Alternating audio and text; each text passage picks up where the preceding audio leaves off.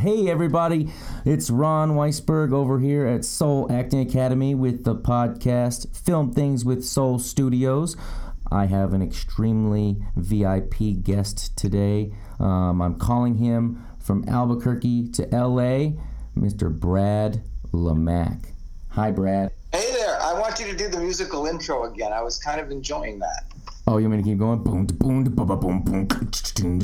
Not too much. Of course, not too much because you're on my time. But just, you know, it set the pace a little bit. Yeah. I don't want to waste your time. You're right. Nor anyone else's time. Nah, never a waste. It's a special skill that you have that I hope is on your resume. It is. I've often been asked to prove myself in the audition room when somebody sees that. Do you know that happens a lot? You know, particularly in the commercial world, actors will put all this stuff on special skills on their resume because, of course, it's special skills that would set you apart from another actor, and maybe often even the special skill that will get you the job over an actor with more experience. But you better be able to do that special skill that you claim that you know have proficiency in on your resume. You better do it. You better do it well. Yeah. I once got a call. A client went out on an audition, and it was, and actually this little story is in the new book, and it called for horseback riding, and this client said that she had horseback riding experience. And, you know, I don't ever question. I live in a world of truth. So she went out and she booked the job. I think it was for like a Ford Mustang commercial, and she arrived on the set, and what they wanted her to do on a horse was something that she didn't feel safe or comfortable doing. Mm-hmm. So, you know, that's a little bit of a dance that has to happen at that point, and it, you know, usually doesn't end too well for anybody, but yeah, we try and fix it as best we can. But look at the teachable moment there is it's not about how many things you have listed as special skills. It's what are the special skills and how proficient are you at doing it, right? And you should only have stuff on there that you're really good at. You know, like people will say, Spanish speaking, or you know, I'm a juggler, or you know, I want to go okay. Oh, piano! I play piano. So, well, how proficient are you at piano playing? You know, can you really play? Are you fluent speaking Spanish? If not, don't put it on your resume. So, you know, there's lots of lessons that actors have learned the hard way. So, you know, we try and instill that early on to never lie on a resume, especially in your special skills. Yeah. That makes a lot of sense, and you know, here there's a lot of westerns, so that actually happens all the time here. Exactly. And look at if in fact that's a desirable special skill to have in your market, and if you have beyond basic horseback riding skills, and it's something that really interests you, then go develop that skill. Right? It's an added value to be Spanish speaking in globally now. So. Yeah, absolutely. I tell all my students, go learn Spanish, go learn to ride a horse, go learn Spanish. They're like, what can I do outside of the school? Go learn Spanish, go learn to ride a horse, go play a musical instrument, go travel, right? Right.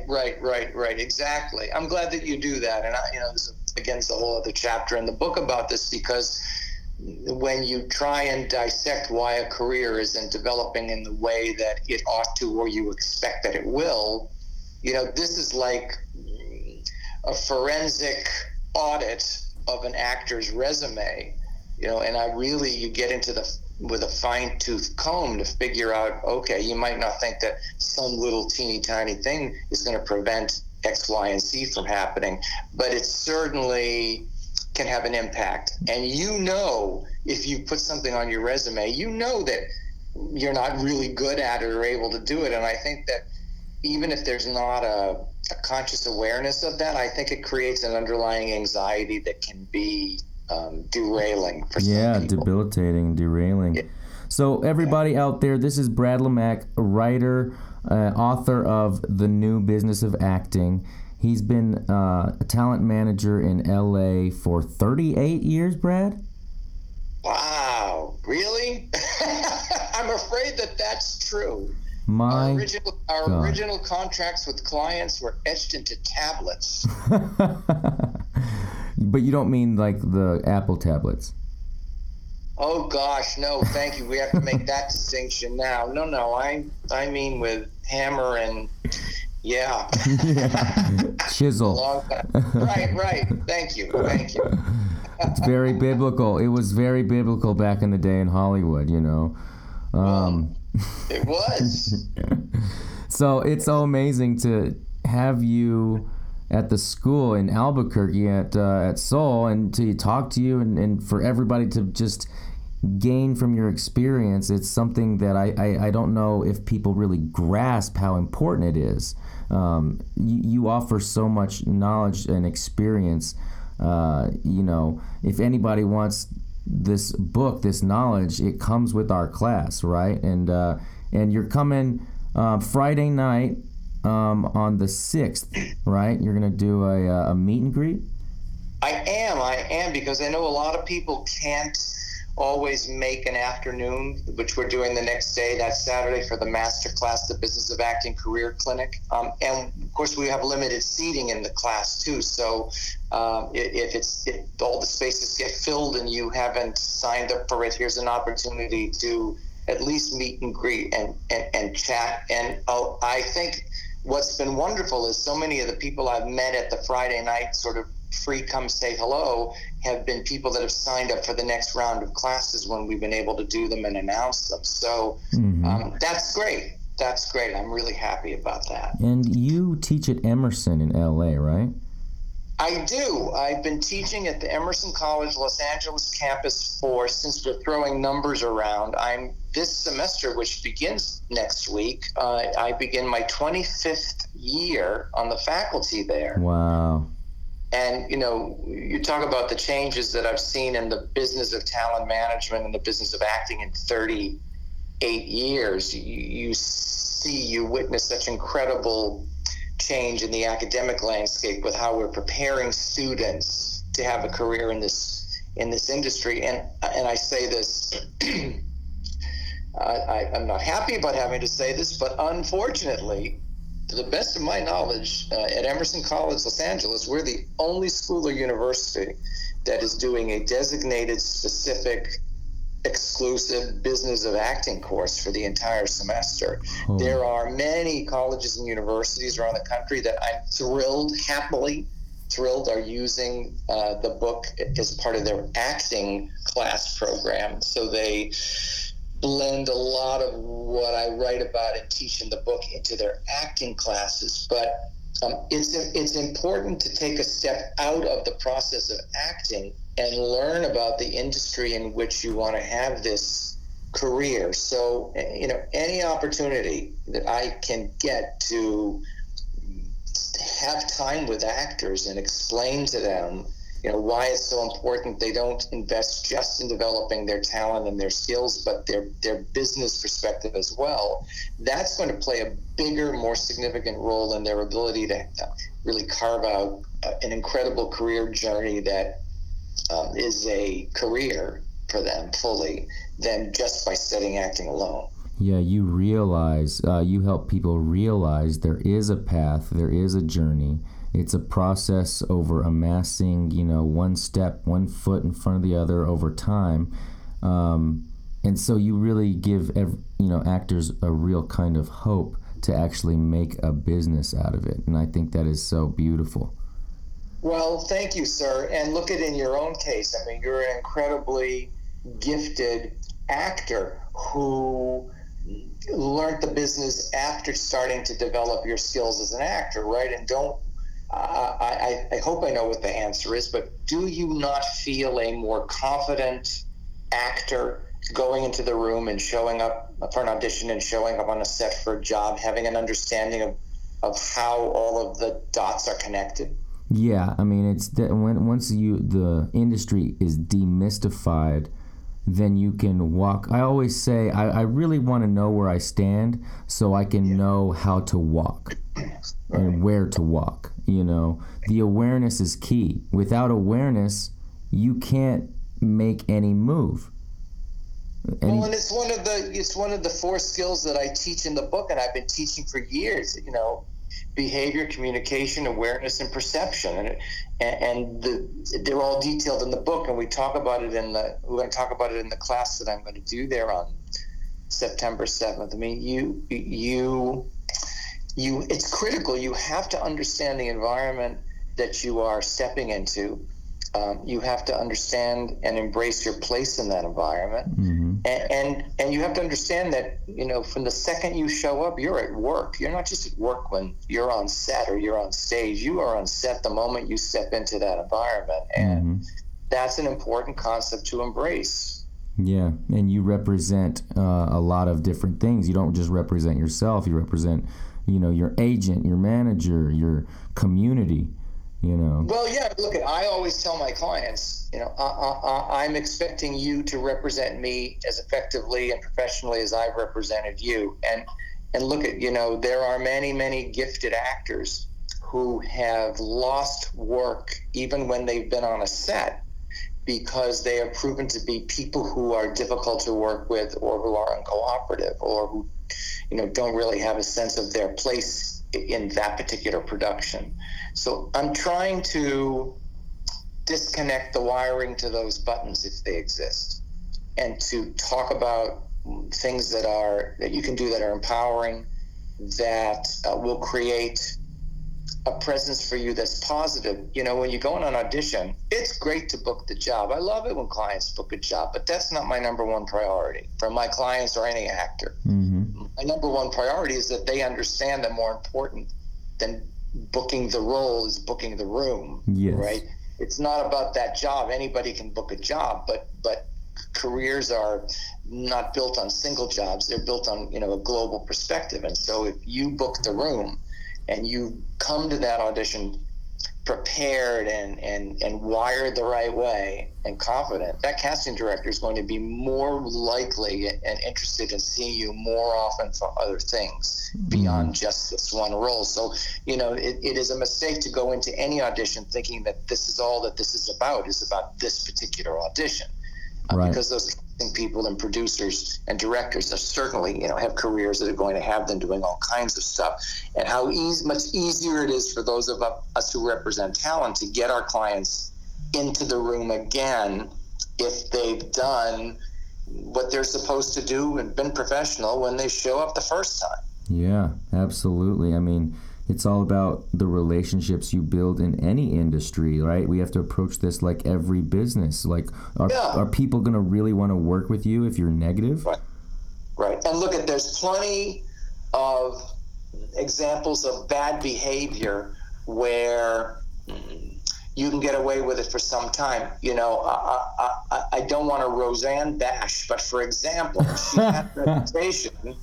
Right? She's always had a long reputation of being very difficult to work with, but her network and her production company and her fans stood by her because her brand, the product she brought to the work she did, was valuable to fans as entertainment and to the producers and the network as a fiscal investment. She was a great return on money. Yeah. Because fans showed up, and yeah. The ratings were great, and they could charge more for the commercials on the show, so ding, ding, ding, right? But there comes a point at which you can cross the line. You know, that's clearly what she did a year ago. Mm-hmm. And they finally said, yep, you know, we knew who we were getting into business with, but this crosses that line. I don't think that it's good to have that kind of reputation. No, and that just goes to show, you know, you have to do more good than bad in the world, and it will pay itself off in dividends, right? Well, yeah, and you know, look, we're living in an incredibly politically charged and divisive time, and I will often say to my clients who have strong vocal political views on things that are in the world happening around us, say, keep them to yourself. Go to work. Nobody really cares what they don't care. It's not, you're not there for a political discourse. You're there because you're contributing something artistically to the project at hand. And I'm very concerned and careful about what clients do and how they do it, and they shouldn't, in talking about political or social issues. Yeah. It can change the color of a set. You know, you certainly don't want to do that. And it's a bigger issue the more well-known an actor gets. And then that becomes a decision about, do I really want to come out and be public about how I feel about this? Yeah. Is it more important to stay silent, or is it more important to speak out? And, that depends on what your platform is. If you're Oprah or Meryl Streep or Leonardo DiCaprio, your desire and need and want to speak out for the better good, as you would put it, means more than the chance you might lose a few ticket sales at the box office or ratings on your cable show. Right. So it gets really complicated, right? So you're not learning this in acting class. No, of course not. It helps develop the kind of person you are, the kind of artist you are, the kind of content creator you are, by knowing where you are in the industry compared with what's happening around you and where you're going and what your career journey and growth is setting up to be. It is really complicated because, look at what's happening right now with the Amazon rainforest. It's completely burning down and no one's talking about it. And as an artist, I'm very concerned and feel like I need to use my voice, but yet I run the risk of coming off as political, like you were saying, right? So what's your recommendation for approaching those kind of things? I think it depends on the issue. You know what? I don't think you're going to offend too many people when you talk about an environmental tragedy like that. Mm-hmm. But I think if you start talking about political issues or issues that are bound to create a controversy on another side, you talk about the immigration issue, or you talk about a certain candidate, you're bound to have to stir up what will quickly become an emotional conversation. Right, but even the rainforest is tied to political issues like the cattle industry and all that stuff. Yeah, sure it is, and I can't think of anything really these days that's not tied to some kind of political situation. So to me, the best advice is just don't talk about it. Come to work, be prepared, mm-hmm. and just focus on what it is you're supposed to do, and save your campaigning for your own time. I'm not saying don't be active or proactive. Absolutely, we all have a right to do that, and if we feel strongly about something, we should, but I think we don't do it at work in these situations because the work we do is public. Right. Yeah, I think that's the distinction is don't make it, you don't want to mix that in your work. Right. And I think it's potentially dangerous until you arrive at a place where it's not so dangerous, and your desire to use the platform you've created with your art to speak out on stuff you're passionate about gives you the opportunity to do so. Yeah, very understandable. Yeah, that's some great insight because, there's just so much going on and it's hard not to talk about it. Yeah, it is. And look, the truth is it's very interesting actually because we never really talk about this sort of stuff, and this is important. And so the truth is it's not going to get easier, right? We're in a climate where everybody has an opinion, and great, and so do something about that. Go and speak out in your own way and vote when it's time for you to do that. But it's dangerous if you don't know the environment in which you're expressing your views, right? You're on a set, you show up to work, you're there to do a job, and I think that's where the focus needs to be. Well, especially because we're in the age of misinformation. So if you can assume that there's so much misinformation out there that you going around barking about stuff, you probably don't have the full story anyway. So why? Well, yeah, and I would also suggest we're in an environment of selective listening too. And it's a far bigger issue than you and I are going to get to resolve in a podcast chat, but it's certainly. It's cause for pause and cause for concern. Look, I'm not a political person. I'm a I'm a person who's out to have actors be able to develop everything they want to create for themselves. And I think, you know, there are choices to be made along the way. And I just say, you know, yellow light, caution, you know, understand where you are with what you're doing and the potential impact that it might have. So, and I said, I have these conversations with clients frequently about the decision to speak out or not, and what the potential risks and rewards of doing that for a well-known person might be. Mm-hmm. Yeah. So back to the actor's journey. I was just thinking, you know, I went out there before I came back to New Mexico to help take over Soul Acting Academy. I went out there and, you know, going out there to train and to try to be an actor and in the LA market, and, you know, climb that mountain, and did a lot of other things along the way. But what is your advice? What is the path that you see for somebody like out in this market, building their resume here and then moving out there? What can you give us a bulletin, like an outline for the path and the journey that we should be expecting? I think that the first thing that you need to do is make sure that you have enough money to support yourself for 6 months without getting a job if you move here from anywhere. And I think you have to be very smart about understanding what the cost of living is in Southern California or New York. If you go there, it's high, and it's everything from rent to gasoline for your car. I think you have to be prepared to cover those expenses, and you have to be prepared to start diving into professional level classes in Los Angeles, which will create for your resume a list of local known teachers and coaches and schools that will enhance the work that you've done somewhere else. You guys are tremendously, the students who come to you are tremendously helped by the fact that Soul Acting Academy has a reputation, and a good one, in Los Angeles. So that's a door opener. Oh, wow. I didn't even know that. Well, you know, it's the result of they get not just the class, they get tremendous added value from being able to use the credit, you know, and say, yeah, you know what? I invested in myself. I took these classes. I did the work.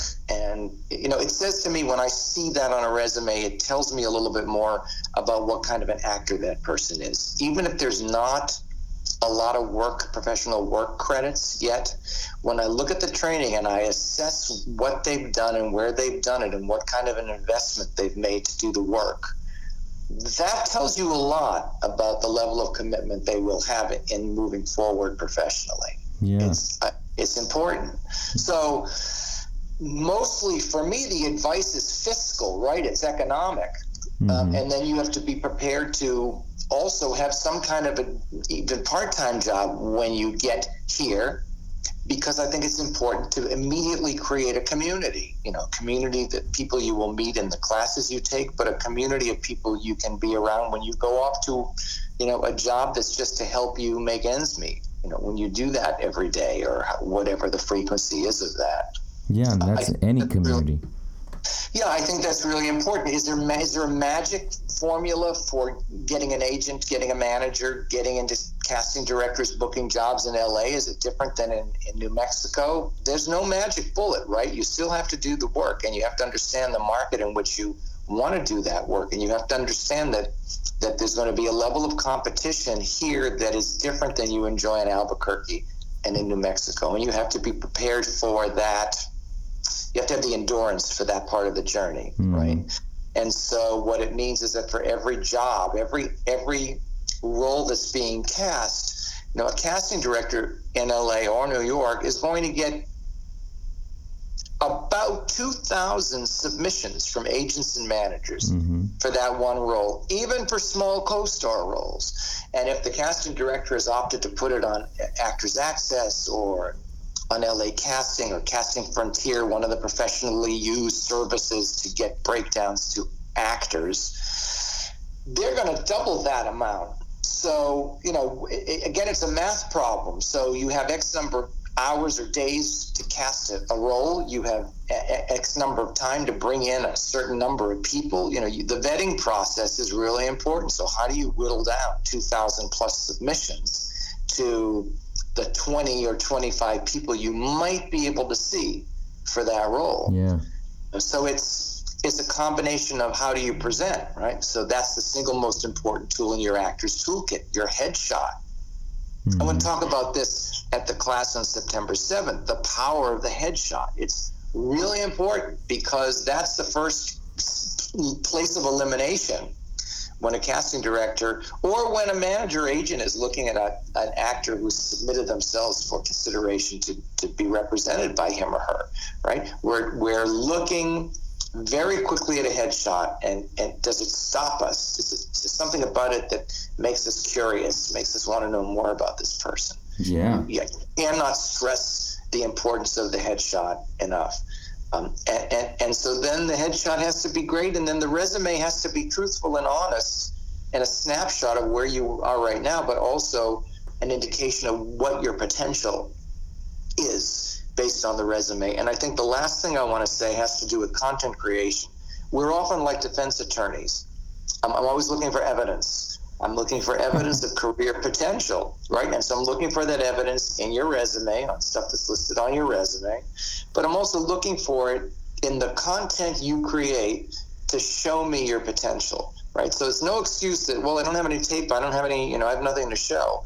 It is a mistake to wait for somebody else to hire you to give you the opportunity to get the footage that you need to showcase your potential.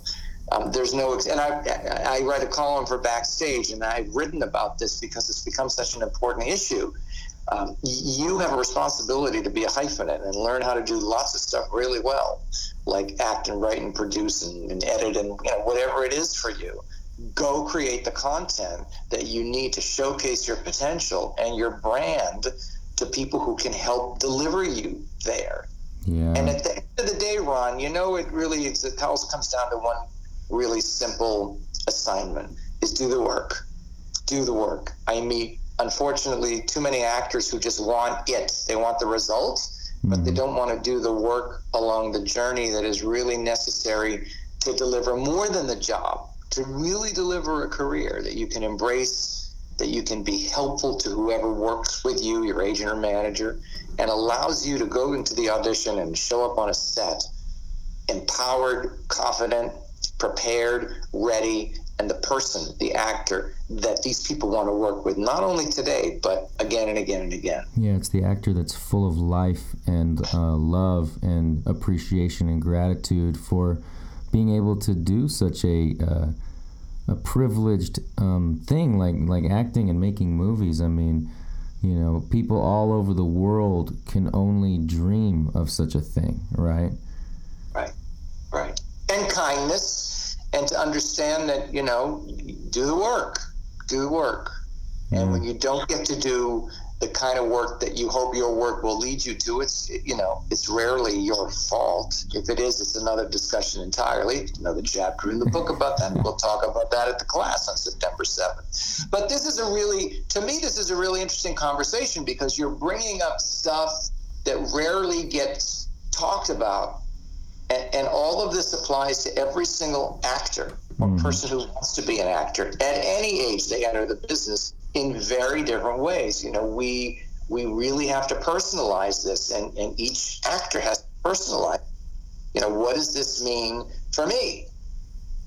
Yeah, absolutely. Yeah, and that's what I'm trying to do with this podcast. I don't want it to just be, just another podcast talking about acting. I want to get in there and really get into the depth of, what's really going on in our industry, in the actor, the filmmaker. We started a filmmaking series where we're inviting filmmakers now to talk about their projects and their process as well. Which is great, because you can't be a great, successful working actor without the foundation, the baseline, the support, the spine that it takes to do everything else. Yeah, absolutely. And so I don't want to take up too much of your time. I know you're the powerhouse out there. That's right. You even have a mug that says you're a powerhouse. I do. I should bring it with me too. You should. I should do that. We should make a post online so everybody can see the real powerhouse. Right. I think I put a picture of the mug on Instagram or Facebook when the students giving it to me at the end of the last semester. Yeah, I definitely saw that. It was very funny, and I love that. I think that stuff is great. But look, you know what that says? It's my indication that if you can't have fun and you can't have a good time and you can't have a real laugh or two along the way, then don't embark on this journey, because there'll be lots of times when laughter and the ability to have a good time and let it roll off will be really needed skills for you. Yeah, I mean, how important is a sense of humor for the business of acting? Right, and it's not even the business of comedy. Yeah, it's the business, is the complete business, the how you relate to people, how you create trust in your brand is through humor, I think, is a large part. And, you know, to just show up and be the person other people want to know. Yeah, absolutely. That's always helpful. Everybody wants to know, who's that guy Brad Lemack in the suit? He's always wearing a suit. And I always say, who's that guy Ron Weisberg in the exercise clothes? He's always in exercise clothes, which tells me he's either always working out or he's ready to flee. Or I'm exercising my demons. Right, which is good. It's get them out. Yeah. So how might somebody send you an email if they're listening to this podcast or get a hold of you? You have a New Business of Acting website. We do. And you can, it's got links to get the book.